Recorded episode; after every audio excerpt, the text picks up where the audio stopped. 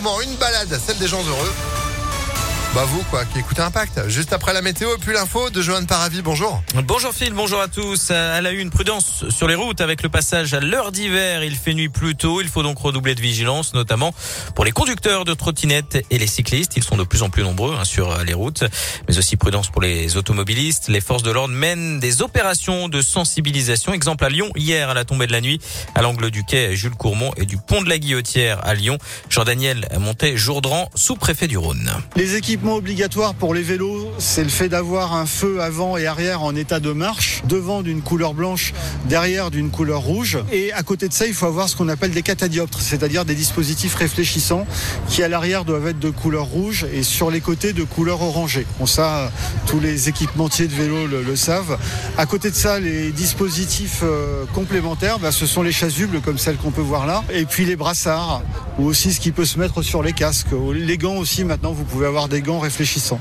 Et puis n'oubliez pas que l'absence de feu avant et arrière à la nuit peut vous coûter 11 euros. Dans l'actu également, retour sur cette grosse pagaille ce matin sur euh, les routes de l'agglomération lyonnaise en cause d'une violente collision entre un poids lourd et une camionnette sur le périphérique Laurent Bonnevet qui a été fermée à la circulation pendant près de deux heures de 6h30 à 8h30 à hauteur de la porte euh, du Vinatier. Deux personnes ont été euh, blessées dans cet accident. Ça va mieux hein, maintenant dans le secteur.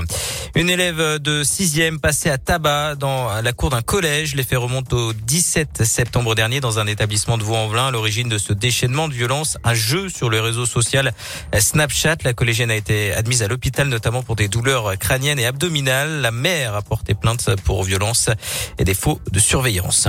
Une affaire d'escroquerie dans l'un. Le patron d'une entreprise d'isolation de Miribel et son ex-directeur commercial ont été condamnés pour abus de faiblesse. Ils s'en prenaient surtout à des personnes âgées en leur facturant à prix d'or des travaux d'isolation, en plus bâclés.